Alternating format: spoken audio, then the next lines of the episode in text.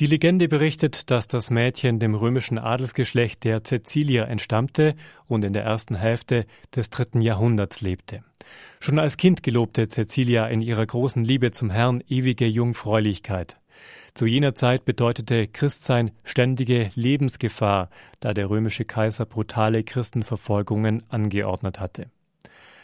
Als Cecilia zu einem jungen Mädchen herangewachsen war, musste sie auf Anordnung ihrer Eltern einen heidnischen jungen Mann namens Valerius heiraten.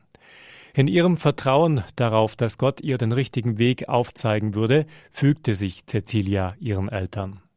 Bei der prunkvollen Hochzeit soll sie jedoch unter dem Brautgewand ein hartes, schmerzendes Hemd getragen haben. An ihrem Hochzeitstag erklärte Cecilia ihrem Bräutigam, dass sie Christin sei und das Gelübde der Jungfräulichkeit abgelegt habe. So soll sie gesagt haben, ich bin eine gottgeweihte Jungfrau, und der Engel des Herrn steht mir als Beschützer meiner Reinheit zur Seite. Hüte dich also, mich zu berühren und den Zorn des Himmels auf dich herabzurufen.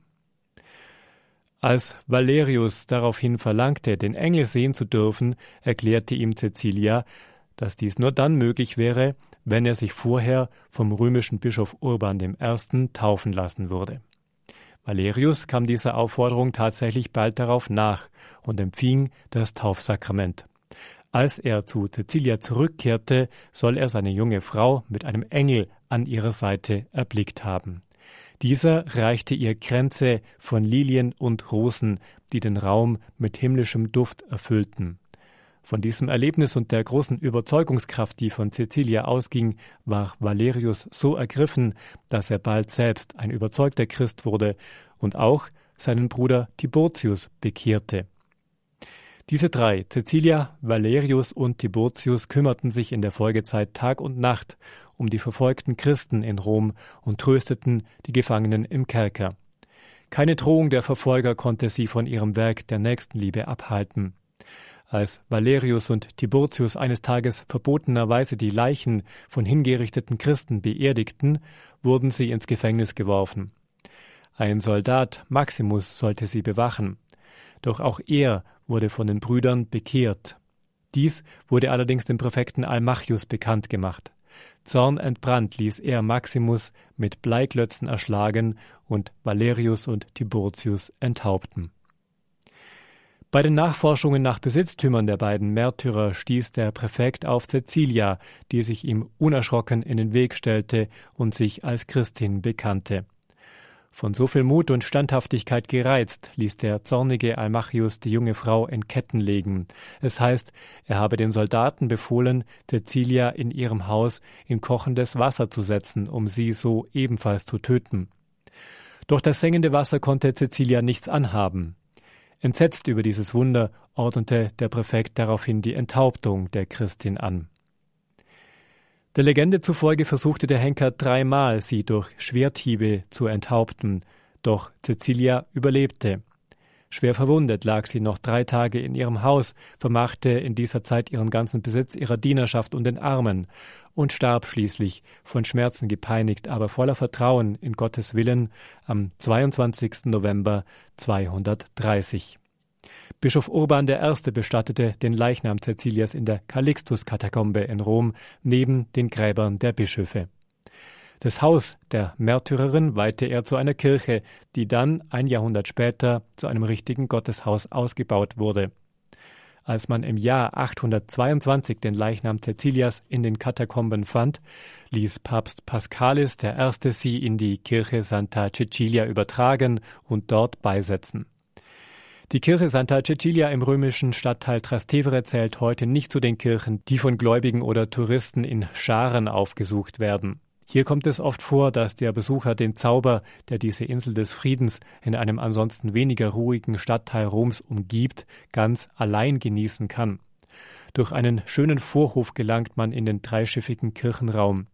Mittelpunkt und Höhepunkt ist die steinerne Liegefigur der Cecilia unter dem Altar, wahrscheinlich eine von Stefano Maderna geschaffene getreue Abbildung des Leichnams der Märtyrerin. Bei der Sargöffnung 1595 soll Cecilias Körper noch so vorgefunden worden sein, wie er einst bestattet wurde. Der Leichnam der Jungfrau lag unverwest auf der rechten Seite, eingehüllt in ein langes Gewand aus Goldbrokat. Der Hals zeigte eine tiefe Wunde, das Gewand trug Blutspuren und zu ihren Füßen lagen blutgetränkte Leintücher.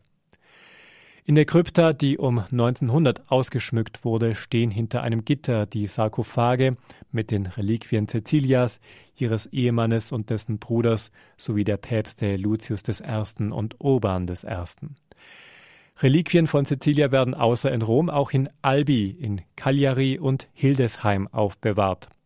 Im Mittelalter erhoben mehrere Kirchen den Anspruch, ihren Kopf zu besitzen, was die Popularität ihrer Verehrung bezeugt. Bis heute gehört Cecilia zu den besonders volkstümlichen heiligen Gestalten, besonders in den romanischen Ländern. Der Name Cecilia war in früheren Jahren einer der häufigsten Mädchennamen. Das Patronat der Märtyrerin für Musiker, Kirchenmusik, Organisten, Orgelbauer, Sänger, Dichter und Instrumentenbauer ist auf folgende Geschichte zurückzuführen. Während ihrer Hochzeitsfeier mit Valerius sollen die Musikinstrumente in ganz besonderer Weise das Herz der Braut berührt haben. In ihrem Herzen war sie nur Gott zugewandt und soll dabei gesungen haben Lass, Herr, mein Herz und meinen Körper unbefleckt bleiben, auf dass ich nicht zu Schanden werde. Das Cäcilienfest wurde in der Kirche in Trastevere zu Rom bereits 545 gefeiert. Ihr Gedenktag wird mit besonderen musikalischen Darbietungen gestaltet. So gab es auch in den vergangenen Jahrhunderten viele Komponisten, die Kompositionen Cecilia widmeten. Der Barockkomponist Henry Purcell komponierte 1683 sein Laudate Cecilia. Georg Friedrich Händel schrieb 1739 seine Ode for St. Cecilia's Day. Und 1766 komponierte Joseph Haydn die Missa Celensis, die Cäcilienmesse, die längste Messe, die er geschrieben hat. Auch in der Literatur wird das Wirken und Martyrium der Cecilia immer wieder aufgegriffen. Heinrich von Kleist Erzählung Die heilige Cäcilie oder die Gewalt der Musik, von ihm selbst als Wiedergabe einer alten Legende bezeichnet, erschien in der Langform 1881. Durch alle Jahrhunderte hindurch gehörte Cecilia zu den meist dargestellten Heiligen. Künstler aller Epochen haben sich Leben oder Martyrium der jungen Römerin zum Motiv gewählt.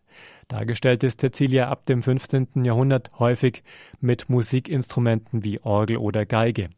In früheren Abbildungen ist die Märtyrerin eher mit den Attributen Palme und Buch oder auch mit Wunden am Hals zu sehen.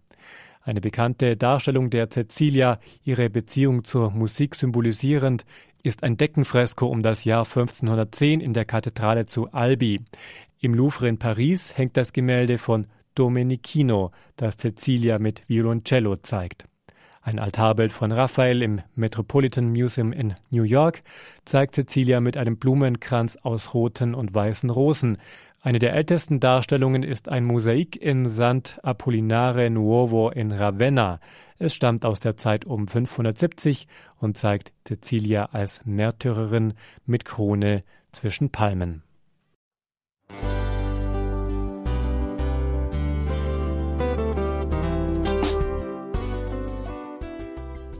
Liebe Zuhörerinnen und Zuhörer, vielen Dank, dass Sie unser CD- und Podcast-Angebot in Anspruch nehmen. Wir freuen uns, dass unsere Sendungen auf diese Weise verbreitet werden. Dieser Dienst ist für Sie kostenlos. Für uns ist er allerdings mit einem nicht unerheblichen finanziellen Aufwand verbunden. Deshalb sind wir für jede Spende dankbar. Alle Bankverbindungen unserer Spendenkontos können Sie über unsere Homepage horeb.org unter dem Menüpunkt Spenden einsehen. Dort besteht auch die Möglichkeit, online zu spenden natürlich nach den neuesten Sicherheitsstandards. Sie können diese Informationen auch bei unserem Hörerservice unter der Telefonnummer 08328 921 110 erfragen. Ich wiederhole die Rufnummer 08328 921 110. Vergelt's Gott für Ihre Unterstützung. Ihr Pfarrer Kocher.